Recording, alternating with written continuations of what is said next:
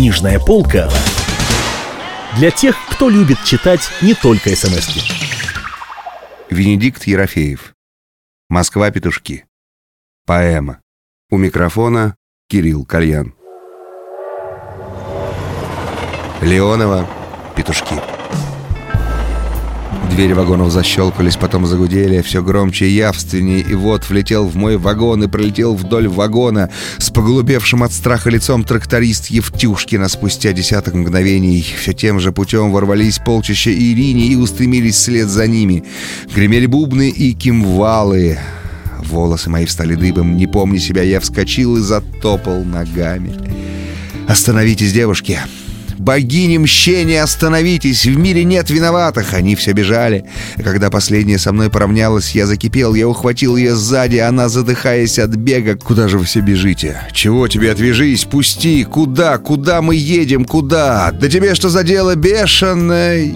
И вдруг повернулась ко мне, обхватила мою голову и поцеловала меня в лоб. До того неожиданно, что я засмущался, присел и стал грызть подсолнух. А покуда я грыз подсолнух, она отбежала немного, взглянула на меня, вернулась и съездила мне по левой щеке, съездила, взвилась к потолку и ринулась догонять подруг. Я бросился вслед за ней, преступно выгибая шею. Пламенел закат, и лошади вздрагивали, и где-то счастье, о котором пишут в газетах. Я бежал и бежал сквозь вихрь и мрак. Срывая двери с петель, я знал, что поезд «Москва-Петушки» летит под откос. Вздымались вагоны и снова провалились, как одержимые одырью.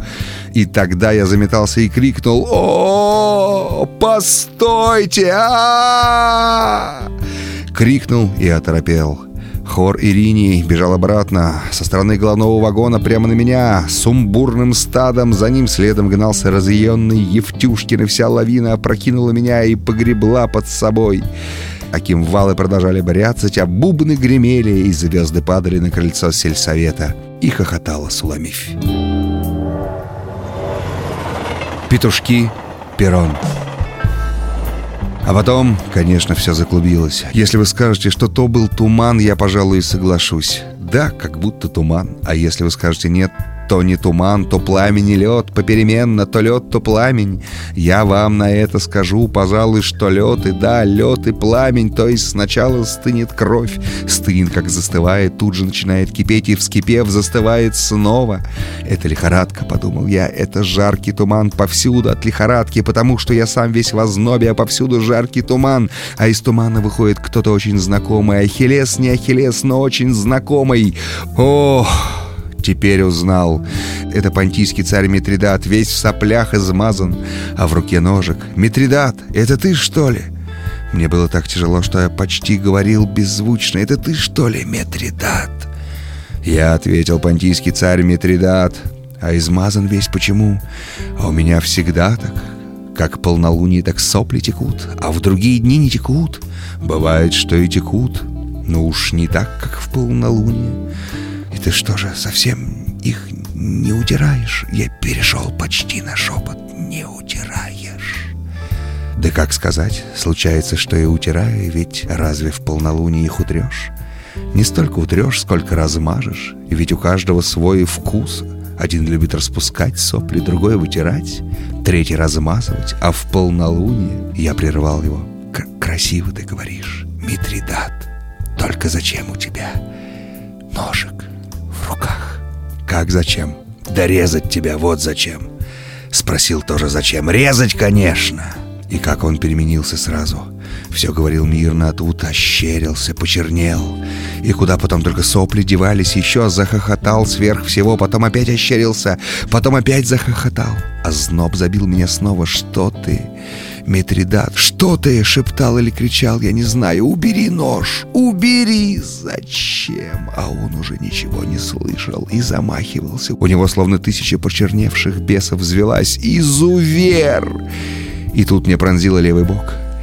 Я тихонько застонал, потому что не было во мне силы даже рукой защититься от ножика. «Перестань, Митридат, перестань!» Но тут мне пронзило правый бок, потом опять левый, потом опять правый. Я успевал только бессильно взвизгивать и забился от боли по всему перрону.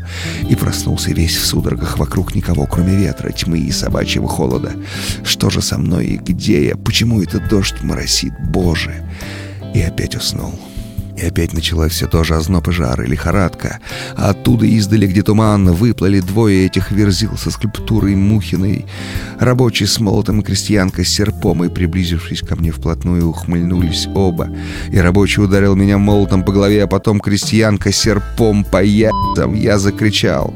Наверное, вслух закричал и снова проснулся. На этот раз даже в конвульсиях, потому что теперь уже все во мне содрогалось, и лицо, одежда, и душа, и мысли. О, эта боль! О, этот холод собачий! О, невозможность! Если каждая пятница моя будет теперь такой, как сегодняшняя, я удавлюсь в один из четвергов.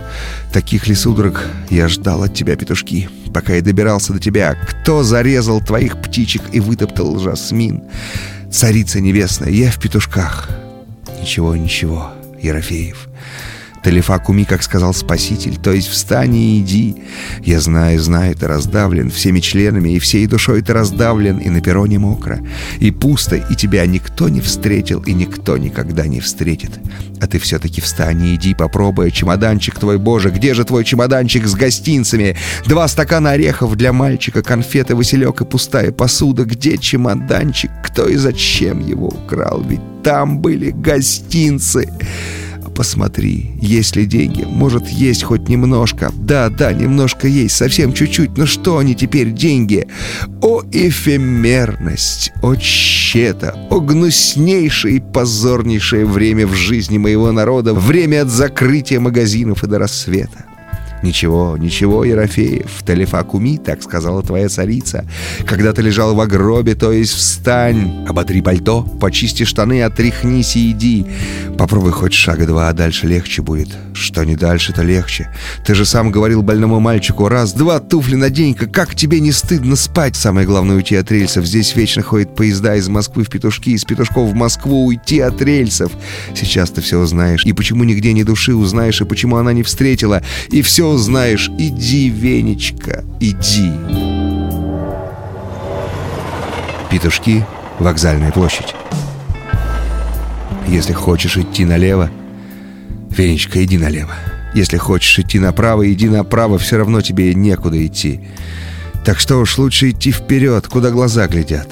Кто-то мне говорил когда-то, что умереть очень просто, что для этого надо 40 раз подряд глубоко, как только возможно, вздохнуть и выдохнуть столько же из глубины сердца, и тогда ты испустишь душу. Может быть, попробовать. О, погоди.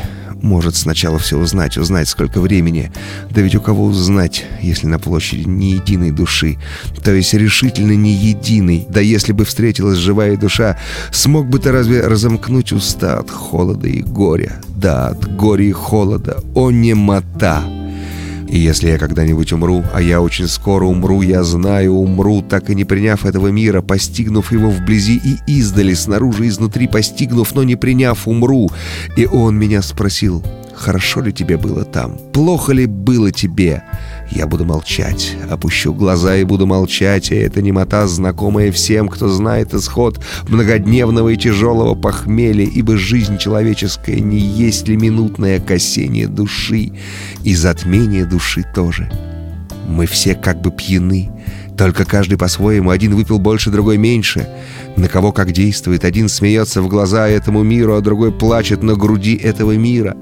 Одного уже вытошнило, и ему хорошо, другого только еще начинает тошнить. А я, что я? Я много вкусил, и никакого действия. Я даже ни разу как следует не рассмеялся, и меня не стошнило ни разу. Я вкусивший в этом мире столько, что теряю счет и последовательность. Я трезвее всех в этом мире, на меня просто туго действует. «Почему же ты молчишь?» — спросит меня Господь, весь в синих молниях. Да что же я ему отвечу? Так и буду молчать. Может, все-таки разомкнуть уста, найти живую душу и спросить, сколько времени? Да зачем тебе время, Венечка? Лучше иди, закройся от ветра и потихоньку иди. Был у тебя когда-то небесный рай. Узнавал бы время в прошлую пятницу, а теперь небесного рая больше нет. Зачем тебе время? Царица не пришла к тебе на перрон с ресницами опущенными ниц. Божество от тебя отвернулось. Так зачем же тебе узнавать время? Ни женщина, а бланманже на перрон к тебе не пришла. У тех рода человеческого лилия долины не пришла и не встретила. Какой же смысл после этого узнавать тебе время, Венечка? Что тебе осталось? Утром стон, вечером плач, ночью скрежет зубовный. И кому в этом мире есть дело до твоего сердца? Кому? Вот войди в свой петушинский дом, у любого порога спроси, какое вам дело до моего сердца? Боже мой, я повернул за угол и постучался в первую дверь. Вместе с вами поэму Венедикта Ерофеева «Москва-Петушки» читал Кирилл Кальян. Книжная полка для тех, кто любит читать не только смс-ки.